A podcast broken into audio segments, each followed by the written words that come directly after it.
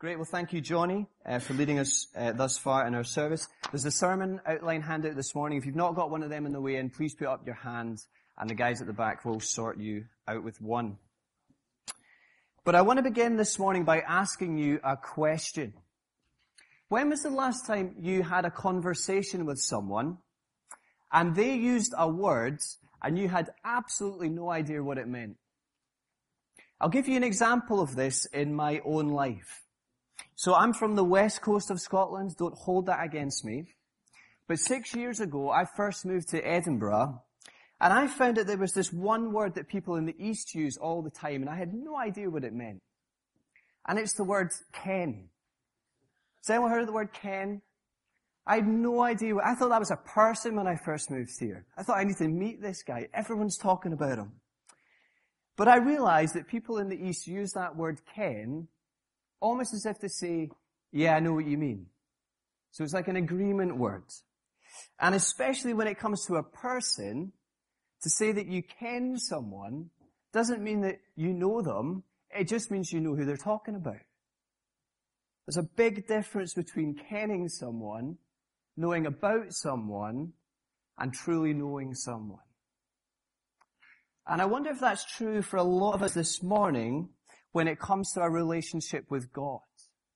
You know, how many of us, actually, if we had to describe that this morning, it would be a lot more on kenning terms than it would be on knowing terms.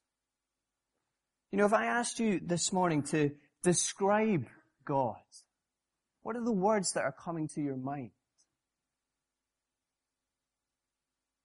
And I wonder this morning, these words that you're thinking of, are they words that you just associate with God? Or is this the God that you know and have experienced in your own life? Do you ken him or do you know him? Because right at the heart of this book of Exodus, the big theme, if you like, is the God who makes himself known. Known to Israel, to the Egyptians, to Pharaoh, and to the watching world. The God who reveals himself, reveals who he is. That he is holy, gracious, sovereign, mighty, rescuer, just, patient, loving, near. Not just empty words, but wonderful truths about who God is that should cause us to stand in awe of him and worship him and serve him wholeheartedly. Heartedly. The God who makes himself known. As we'll see, the God who rescues a people, not so that they could just be informed about him, but who rescues and redeems a people so that they can live in relationship with him. Knowing God, right at the heart of this letter. You know what my prayer is for my own walk with the Lord this year? Well, my prayer is for my family. My prayer is for us as a church. twenty fifteen, this should be a year when we know God better. Yeah? That his grace, gospel grace, would so transform our lives, that it would transform the life of this church, our lives individually, this church corporately. Oh, that we would know God better. This is the story of a people who go from kenning God to knowing God. So with that introduction, turn with me to Exodus chapter one. And I guess the big idea that I want us to see this morning from chapter one is that even in the deepest darkness, God's plan will prevail. And we pick up the story with the people of Israel in Egypt. Now that begs the question, how did they get there? Well, really, we've got to go back to Genesis chapter twelve. That's where it starts. God reveals himself to Abraham, and he tells him to go, leave his homeland, and follow him. And God makes Abraham a threefold promise, a covenant, that from Abraham would come a great nation. So there's a people. That he would give them a land for their own. There's a place. That through them, God would bless the nations. A blessing. And in Genesis seventeen, we see that there's a fourth element to this promise, a relationship. That God would be their God, they would be his people. That's the plan. So Abraham goes. Really, the rest of the book of, the, of Genesis is the story of how those promises begin to develop. And what we see is that those promises, they don't end with Abraham. They continue down the family line. Isaac, Jacob, and then we meet Joseph. I love Joseph. Someone should write a musical about him. Joseph, betrayed by his brothers, sold into slavery, and after a spell in an Egyptian prison, God orchestrates it so that he rises from the prison to the palace. He's got a say, and he's got a seat at the top table in Egypt as the king's right-hand man. And then there's a famine. And down come Joseph's brothers to Egypt looking for food. And what do they see? They see Joseph, and they see that he's a big deal now in Egypt. And so back they go to Dad, and at Joseph's invitation, the whole family leave the land, and they come to be in Egypt with Joseph. That's the story so far.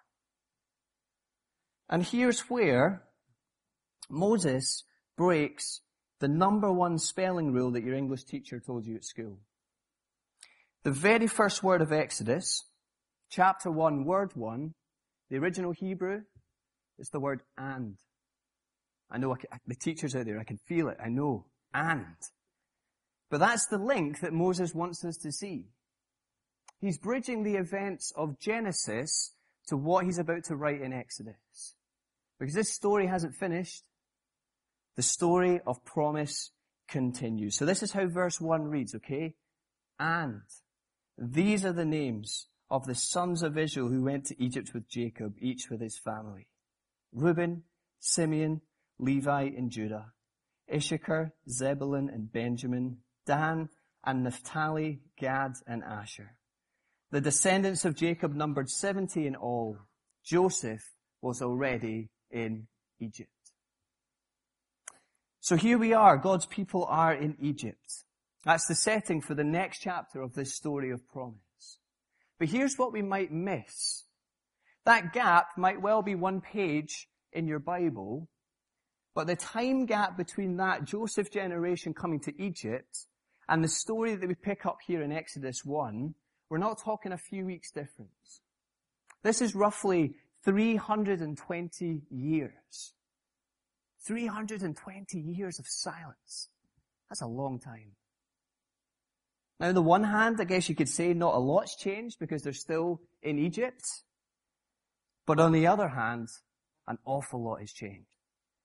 Look at verse six with me. That time gap has led to a problem. Now Joseph and all his brothers and all that generation died. So that Joseph generation, that golden generation who had heard firsthand from God, long gone. Not only have that golden generation gone, but there's a new sheriff in town. That name Joseph means nothing to him. Now maybe you've experienced something like this in your own life. And I remember when I was a, remember when I was a trainee solicitor, part of your training was that you moved around departments, you changed seats every so often. So I remember I only did it in my two years there. I did it once, the change. I changed boss, but I remember well, I spent a whole year working with this boss over here. I knew him, he knew me. I knew how he worked, he knew how I worked. I knew his jokes, he knew my jokes. Very next day, new boss, I was very aware he didn't have a clue who I was. Now, he's a very nice guy in actual fact, but imagine if he'd have given me a job on day one. Graham, here's a job for you. And I'd have said, no, no, no, no, no. That's not how I work. That's not what I used to do over here. Do you think that's going to fly? No chance. But that's exactly what's going on here in Egypt. New boss, new rules, no relationship. Because previously, that name Joseph, his legacy in Egypt, the work that he'd done for that nation, that carried with it massive kudos. I mean, Joseph is an Egyptian legend. And as long as Pharaoh knows Joseph. These Hebrew people are guaranteed privileged status in Egypt. But whereas under a previous Pharaoh, Joseph's name meant something, fast forward a few generations, this Pharaoh, Joseph means nothing to him.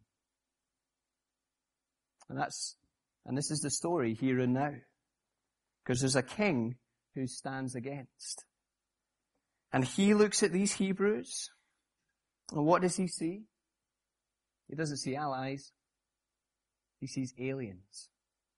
He looks around and he sees Israel being too many and too mighty for him. He sees a cheap and effective workforce who will build for him cities. And in Egypt, remember the superpower of the day? This guy is the superpower of the superpower. And he's treated like a god. So you can imagine. Here's a people that claim to worship another god. I don't think so, says Pharaoh. The ans- they answer to me, not some god that they claim spoke to their forefathers in ages gone. And so what does he do? He aggressively seeks to assert his authority and his power over this people. And the conditions that the people of God find themselves in, that are described for us here, they are brutal. And Moses goes to lengths to make sure that we understand that. So here's where we need to do some text work in our Bibles. Look at your Bibles, verses eleven to fourteen. This is what Moses writes. Taskmasters set over them. They were afflicted with heavy burdens, oppressed, ruthlessly made to work. Slaves made their lives bitter. Hard service. I mean, that is all in three verses. And I see if we just drop down a little bit to the next section, we see the most horrific genocide attempt as Pharaoh seeks to wipe out all these baby boys. That's who this guy Pharaoh is. Nothing's going to stand in his way of him getting his way. Now, friends, we need to see Moses' drift as he writes this, because this is real slavery. This is real suffering. And Israel have moved from being a free and protected ethnic group to abused, downtrodden slaves. This is something akin to the Jews in Nazi Germany. That's what we're talking about. Now, here's where I want us to pause for just a minute. Now imagine that you're a Hebrew living in Egypt at this time. Now you've heard about these wonderful promises that have been passed down from that generation. You've heard about how God has been at work in that generation. But then you look at what you see unfolding in front of you. And what do you see? You see chains, you see violence, you see oppression, you see death. What do you think you're thinking? What are the questions that would be on your mind? Just take a minute and think about that.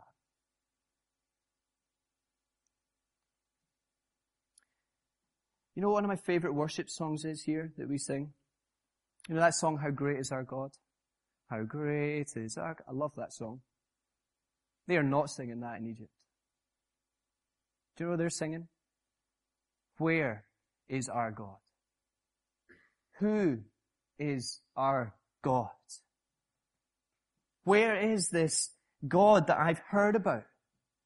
Where is this God that I grew up hearing about? That my dad told me about? That his dad told my dad about? Where is this God? Interesting little side point there. Thinking as one who's, Lord willing, about to start raising a child. As she grows up, and as she watches me in action, she sees what makes me tick. You know, is she going to see someone who just knows facts about God? Or is she going to see a living faith lived out in front of her? There's a big challenge here, isn't there, for parents? You know, what are we passing on to the next generation? Are we giving them words? Or are we teaching them what it truly means to worship God? But anyway, that's what the people in Israel are asking. So one, what's, what's happened to those promises that God made to us? Number two, is God really in control? Number three, is God still present with us? Where is God? Now, why do you think they're asking that question? Probably, precisely, because of the reasons that you and I ask that question at times. You ever ask that question of God? Where are you, God? Why do you ask that question? Precisely because it doesn't look like it sometimes. All right? Where are you, God? It doesn't look like you're in control. How do you make sense of the chaos that happens in your life? How do you make sense sometimes in life when stuff doesn't turn out like you wanted it to turn out? Because that's the tension here in Exodus chapter one. There's a mismatch between the words of God, the promises of God, and in the painful reality of the situation that these Israelites find themselves in at ground zero. Where are you, God? But here's the thing. Suffering might not mean singing, but silence does not mean that God is sleeping. And what Moses wants his readers to see is true in Egypt is what we need to see is true in our own lives today as well. That even in the deepest darkness, God's plan will prevail. Because there will, may well be a king here who's standing against, but there is a God who stands above. So let's just walk our way through those three questions that we said would be on the minds of the Hebrew people. Because I think Moses, as he writes this, I'm sure he is aware of those questions. So question one, what about the promises of God? Have they failed? Remember what we said the four promises were? The people, the place, the blessing, the relationship. Well, as for the land, certainly aren't in a land flowing with milk and honey. As far as being a blessing to the nations goes, well, it certainly doesn't look like it. In terms of the relationship, well, they're not free to worship God, are they? But what about the people? What about this great nation that God promised would come from Abraham? Well, notice again how often in this passage Moses alludes to the fact that they are a growing nation. Look with me, okay? Verse seven.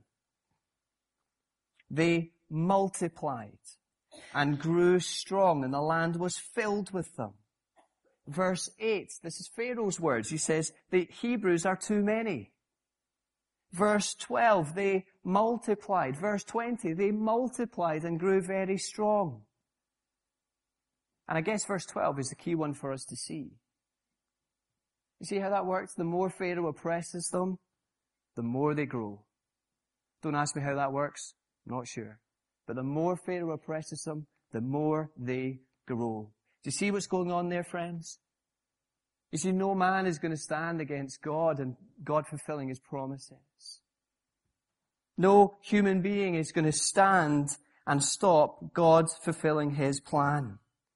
You think that is futility. And as we continue on in this book of Exodus, we'll see how those promises, they continue to develop. Have the promises of God failed? Absolutely not. God's promises are trustworthy. And even in the deepest darkness, his plan will prevail. Question two, what about his plan? Have the purposes of God in Egypt, have they been thwarted? Because if we're honest, it, it kind of looks that way, doesn't it? If we're honest, it looks like Pharaoh is standing almost like a roadblock, that, that God didn't see him coming. But it's all part of the plan. This is what God said would happen all along. Now, you don't need to turn there, but if you want to, you can. Genesis fifteen. So in the same passage where God had told Abraham about his offspring, do you remember that? As great as the number of the stars could be, right after those words, God says this. Genesis fifteen, verse fourteen. Know for certain that for four hundred years your descendants will be strangers in a country not their own, and that they will be enslaved and mistreated there. But I will punish the nation they serve as slaves, and afterwards they will come out with great possessions. So you see, right there from the start, these events in Egypt are all part of the plan. God knows. So when Isaac is but a twinkle in Abraham's eye, God's already told Abraham this is how it's going to play out. But Graham, why would God lead them into Egypt knowing that this is what they're going to meet? I mean, what kind of God is that? Great question. Well, might it be that God is sovereignly allowing them to experience adversity, their plight, their helplessness, so that they would know that it was God alone who had rescued them from slavery, and so that they would know His greatness even more? Do you not know that to be true of God, that sometimes He allows us to experience darkness? He brings us low so that we would turn and, and see Him high. You know, I know that it's been true in, in my own life, and if I'm honest, in my own testimony, that I know when things are going smoothly, when things are going well for me, I'm tempted to think, Lord, I like you. I don't know if I need you. And I know that the Lord has allowed me to experience things in my life to bring me low so that I would turn and see that He is everything that I need. But this Egypt episode, this isn't a curveball that's come God's way. It's all part of the plan. And just as slavery is part of the plan, see in those verses there that rescue and God judging His enemies, that's part of the plan too. Have God's purposes been thwarted? Absolutely not. God's plans are good and are certain. Question three, is God still with us? I mean, maybe He was with us at the start when we came to Egypt, but He's moved out and He's left us on our own. Well, this is what God had said to Jacob, Genesis forty-six. I know this is a bit of a Bible chase, but you can just listen. So Genesis forty-six, the context is that Joseph's brothers have just returned from Egypt. And Jacob's weighing up whether to go down to Egypt, to leave his homeland and go and live with Joseph in Egypt. And this is what God says. He says, I am God, the God of your father, He says. Do not be afraid to go down to Egypt, for I will make you into a great nation there. I will go down to Egypt with you, and I will surely bring you back again. So God's promise to be with Jacob as he travels to Egypt. Now I'm sure if you're a Hebrew, you've heard that story. You've heard that promise passed down through the generations. But it's one thing to hear it, it's another thing to believe it and see it. But here's how Moses wants us to know that this is true. Because God is still working in the lives of individ- individual people in Israel. And we see it most clearly in these Hebrew midwives. You know what I love about the way Moses has put this here? You know, most, the most powerful man in the world at this point, you don't need to know his name. But these two run-of-the-mill, ordinary, faithful Hebrew midwives, you need to know their names. These Hebrew midwives. Now you can speculate whether at verse nineteen they tell Pharaoh a, a slight lie or not. But I think to do that is to slightly miss the point. These Hebrew midwives, God's agents, whose actions saved the lives of these Hebrew, Hebrew boys, they are being commended here because they fear God more than they fear man. That they fear God more than they fear Pharaoh. And they are obedient to God. And they are here to let us know that even in the midst of such brutality, oppression and evil schemes, God is still working in the lives of individual people to accomplish His plan. He's got people in this city and who He is raising up to stand against this oppressor. And that is still true today. That God raises up people all from all over the world, right? He puts them in the right place at the right time to accomplish His plan. You know, we've heard stories, haven't we, from the mission field that that is true. But what I want us to see this morning is it is true on an individual level as well. You know, because I don't know what there is in here this morning, a hundred. After this service, we'll all go out. Monday morning comes. Where are we? We're all spread across this city. Different places, different jobs, different neighbors, meeting with different people. And guys, do not see that as insignificant. Because God might well be raising you up, putting you in that place, because He wants to reach that person through you. He might be wanting to accomplish that job through you. Never see that as insignificant. God has people in this city to do His work in His time.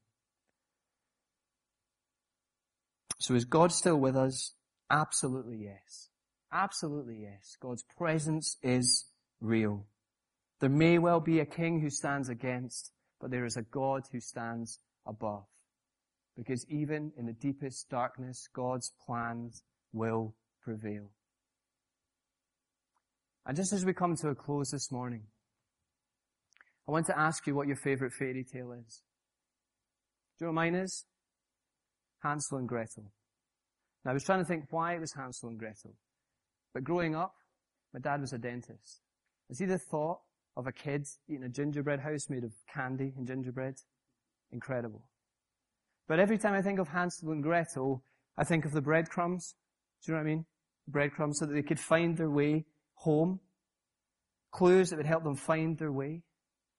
Well, what I want us to see, just as we finish this morning, is that as we continue in this book of Exodus over the next few weeks, as we read it together in our devotions, we've always got to remember that this event is pointing to the something greater.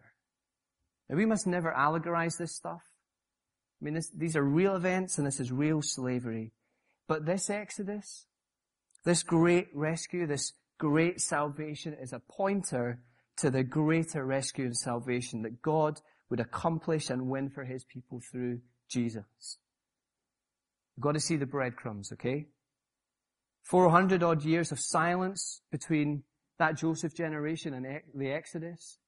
four hundred years of silence between Malachi and when Jesus comes on the scene. Breadcrumbs. Pharaoh here who's trying to kill baby boys. Does that remind you of anyone? Of Herod, who was trying to kill the baby boys. You see the breadcrumbs? And God sent His Son, whose name means God saves, into a world, a situation of darkness, to redeem and to rescue people from their spiritual slavery, their sin. The ultimate example that even in the deepest darkness, God's plan will prevail. Let's pray.